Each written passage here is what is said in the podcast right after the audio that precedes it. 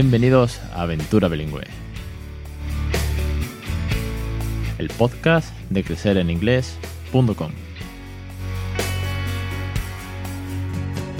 Capítulo 20 del 13 de octubre de 2016. Muy buenas, mi nombre es Alex Perdel y esto es Aventura Bilingüe, un podcast sobre bilingüismo para aquellos que no somos precisamente bilingües.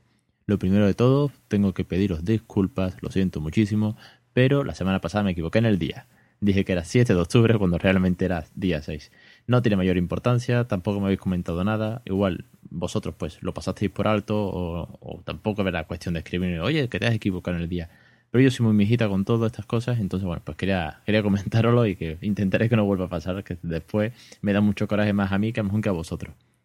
Hoy tenemos un padre que va a venir al programa, es Ángel, ahora nos va a contar toda, toda su experiencia. Es un caso muy particular porque él fue quien se puso en contacto conmigo cuando lancé el proyecto de las entrevistas y me, hizo mucha, mucha ilusión. Su, su propuesta, es que decía que él no quería que su hijo fuese literalmente bilingüe, que, que entendiese el inglés le valía. Es otro enfoque, es otra manera, nos va a contar de qué manera lo, lo, está, lo está llevando. Hasta ahora algunos casos se han parecido mucho, cada uno con sus matices, pero este caso, bueno, pues no deja ser otro enfoque completamente diferente dentro de todo este mundo de, hablar en inglés a nuestros hijos y creo que también, bueno, pues nos puede dar un, acercamiento a aquellos que tienen duda de cómo hacerlo durante todo el día o durante una cierta de horas. Ángel nos va a contar ahora. Ahora bien, por otra parte, siempre os cuento las novedades que hay y llevo semana y media de novedades hasta arriba porque por parte del proyecto de Bilingual Map, que bueno, ahora, mismo tengo un poco parado porque tengo que cambiar algunas cosas en, programación de WordPress, sí que es verdad que me han llegado novedades para el podcast. Y es que eh, se han puesto en contacto conmigo una serie de personas que quieren entrar en el programa a comentarnos algo que os va a interesar a todos vosotros. Hasta aquí. No puedo deciros más porque, aunque no me cuadra porque tengo toda la programación hecha hasta casi enero febrero del año que viene, voy a tener que quitar contenido, pasarlo a otra fecha, porque creo que son temas muy interesantes para vosotros y que van a aportar muchísimo valor y contenido a, lo que es el programa y sobre todo a, vosotros, la audiencia. Así que ya os contaré, yo creo que vamos a esperar que el mes de, de noviembre más o menos meteremos algunos y para diciembre, ya es que tampoco queda mucho más de año, es que cuando nos demos cuenta se han pasado los mazapanes. Bueno, venga, que me enrollo, que el invitado está esperando, que tenemos que lanzar ya la entrevista, así que bueno, Ángel, muchísimas gracias por estar aquí, bienvenido y cuéntanos un poco tu historia. Hola, muy buenas tardes, Alex. Muchas gracias por, invitarme. Nada, a ti por, mandar el mail, me hizo mucha ilusión. Tienes un caso muy particular que creo que, que, es muy interesante para los oyentes. Bueno, antes que nada, preséntate y cuéntanos un poquito de ti. Pues, bueno, yo tengo 41 años, tengo un hijo de, tres eh, que se llama Nico. Eh, vivo en, Barcelona, yo soy de Cádiz, pero vivo en Barcelona. Y bueno, yo soy filólogo y, también he ejercido durante cierto tiempo como profesor de inglés. Y bueno, pues entonces siempre me había eh, hecho ilusión, pues, bueno, el hecho de que mi hijo también hablara inglés, ¿no? Porque básicamente ya hablaremos un poco más, más extensamente de esto, pero creo que es importante, claro. Entonces, para, para ir al grano, Ángel, eh, ¿qué te motiva o qué te, qué te ilusión? ¿Qué, ¿Cuál fue tu proyecto de decir, oye, yo quiero que mi hijo hable inglés porque dos puntos, no sé, cuéntame. Mira, eh, realmente hay un montón de, eh, de criterios, ¿no? Hay, hay muchísimos motivos por los cuales yo lo tuve claro desde el principio.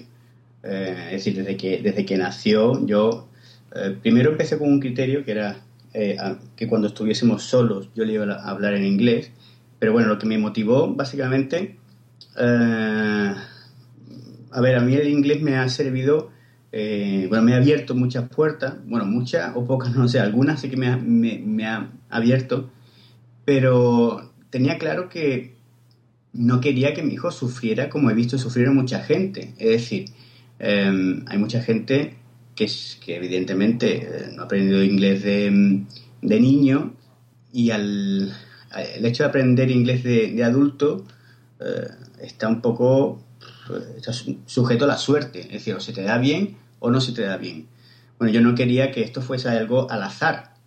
yo quería controlarlo esto un poquito más, ¿no? Es decir, eh, claro, con mi experiencia y un poco con lo que, lo que yo supiera, pues mm, ayudarle a integrar el inglés en su vida. Y eso es otra de, las razones, ¿no? Es decir, eh, por un principio de coherencia. Eh, aquí en casa nosotros, bueno, para nosotros el inglés es algo que se respira, que se vive día a día. Entonces aquí la cuestión era tratar de ofrecerle a Nico los medios para que él eh, fuese partícipe de esa realidad que se vive en casa, ¿no? De hablar en inglés.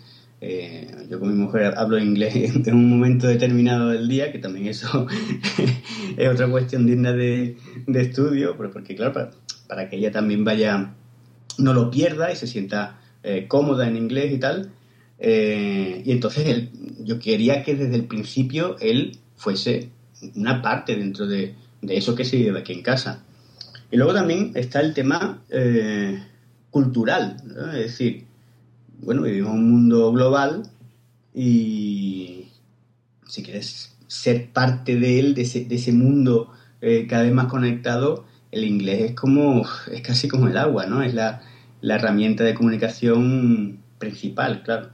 Llevas mucha razón cuando dices que, es una herramienta, porque más, que un idioma, ya hemos analizado en algunos capítulos, es una forma de comunicarte, de empatizar con otras personas, de ponerte en su lugar, porque cuando te, habla te entiende. Bueno, tú lo entiendes a, esa persona. Si ves a un extranjero perdido por la calle y no sabes ayudarle porque no domina su lengua, por mucho que quieras intentarlo, no te vas a comunicar, con lo cual él se va a sentir agobiado. Pues es que métete en su papel, habla con él, le vas a ayudar, ¿no? Por decirte un ejemplo fácil, ¿no? No, no te digo ya ni veo una película. Entonces es una, es una gran herramienta. Luego que tengas un, ambiente bilingüe en casa, todo lo posible, como dices que hablas con tu mujer también a, rato, pues es fantástico porque lo va a ver natural. No lo va a ver extraño, va a ver que es una forma de, de una parte más de la casa, igual que está a la hora de la cena, pues hay un rato en el que se habla en inglés. Entonces, eh, había una cosa que me gustó mucho del email de Ángel cuando me lo mandó, porque fue de, estos padres que han dicho, oye, pues, pues no me importaría participar y tal. Entonces, me hizo mucha gracia que ponía la intención, os cito literalmente, Ángel, la intención es tanto conseguir que sea bilingüe, sino que al menos sea una lengua que entienda y en la que se pueda expresar sin ningún problema. Me pareció precioso porque tampoco hay que ser aquí un nivel Shakespeare, pero con que tú te puedas comunicar, con que puedas entender, con que después del día de mañana, como bien has dicho, no sea un sufrimiento tener que estudiar inglés, pues eso que llevas de calle y mucho más fácil, claro.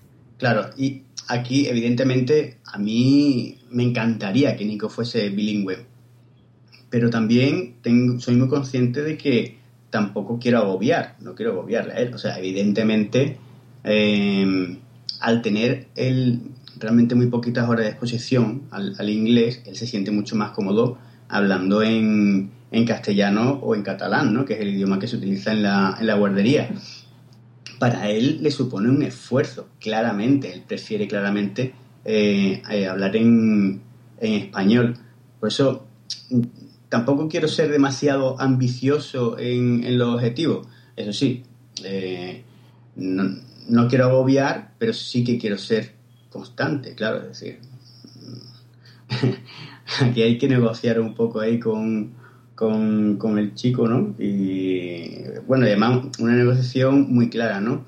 Eh, no sé si, si, has leído el, libro de, de Bárbara Surer Pearson, eh, creo que se llamaba consigue que tu hijo sea bilingüe, que había bueno, distintas eh, maneras de, aproximarse al hecho de, del bilingüismo ¿no? de, los hijos. ¿no? Y, una de ellas era eh, algo así como time and place, es decir, eh, tiempo y lugar. Y yo, ese se parece mucho a, a, lo que yo he elegido. ¿no? Yo lo que, lo que elegía era que él asocie un, momento y un, momento del día y un lugar, como es ese momento en el que yo le despierto hasta que le llevo a, la guardería, con hablar en inglés. Ahora bien, no acepta que yo me ponga a hablar en inglés con él eh, fuera de ese contexto. Dice, no, dice, eh, en inglés no. lo tiene clarísimo. Pero es muy, es muy buen, es muy buena estrategia. La leí antes de, como tú, a lo mejor pues antes de tener a, a mi hijo, porque obviamente pues empiezas a documentarte, te entran dudas, ves cuál es el mejor sistema cuando no eres nativo. Y una de ellas, como bien dices, eh, en un momento, en un lugar, hacer esto. Yo decidí hacer eso en un principio, por ejemplo, en los momentos de baño. Porque, pues, como yo bañaba al pequeño casi siempre por las tardes, pues, bueno, pues un momento relajado, de igual. Tenía semanas. Pero bueno, era un momento, pues, íntimo, cariñoso, tal. Pero lo que pasa es que yo, pues en mi experiencia y en mi día a día, fui eh, subiendo el tiempo hasta hacerlo pues el día entero. Pero sí que es verdad que planteas una cosa que hasta ahora pues eh, es, muy recurrente la pregunta, cuánto tiempo hay que hacerlo, cuánto tiempo no. Y tú en tu caso sí fijas unas horas en concreto eh, asociado a una acción, en este caso pues levantarte, desayunar, vestirte, eh, haz la maleta de la guardería o coge la mochilita, montate en el coche. Son muchas acciones al final lo que haces, no son, aunque sean 10, 15, 20 o una hora, eh, realmente pasan muchas cosas en ese tiempo y tu hijo lo asocia bien. ¿no? Sí, sí, sí, sí, lo, asocia y, lo acepta bien. De todas maneras, eh, es poco tiempo de exposición para, para el tema. Si, si realmente el objetivo fuese conseguir que fuese bilingüe. Yo tampoco me obsesiono, en realidad yo con que hable con que hable mejor inglés que yo en el día de mañana, pues yo me doy como un canto a los dientes. Lo que pasa es que eso, se necesitan bastante más horas. Nosotros aquí en casa intentamos compensarlo eh, con, bueno, con una chica que con la que pasa eh, dos horas eh, lunes y dos horas el miércoles, o sea, cuatro horas a la semana eh, una chica que, bueno, chica inglesa. Entonces ahí poco a poco, bueno, pues es más tiempo de posición, pero de todas maneras, eh, para mí se sigue quedando un poco cojo. De manera, como, no sé si como consejo mío, por lo que cuentan otros padres y demás, los niños no dejan de ser niños y eh, aprenden a base de jugar, de canciones y tal. Igual mañana él solo aumenta la exposición al inglés o se acostumbra a que la tele o los dibujitos de por la tarde estén en inglés lo cual no deja de ser eh, una opción más de, negociarlo con él, claro. Sí, no, eh, nosotros vemos lo... Mm, o sea, él ve la tele siempre que, es en inglés, siempre es en inglés la tele. O sea, eso lo tenemos claro desde el principio. O sea que la, tele por sí sola también es poco. Sí que le puede proporcionar luego una facilidad a la hora de que él pueda desarrollar eh, o, producir los fonemas como, como tocan.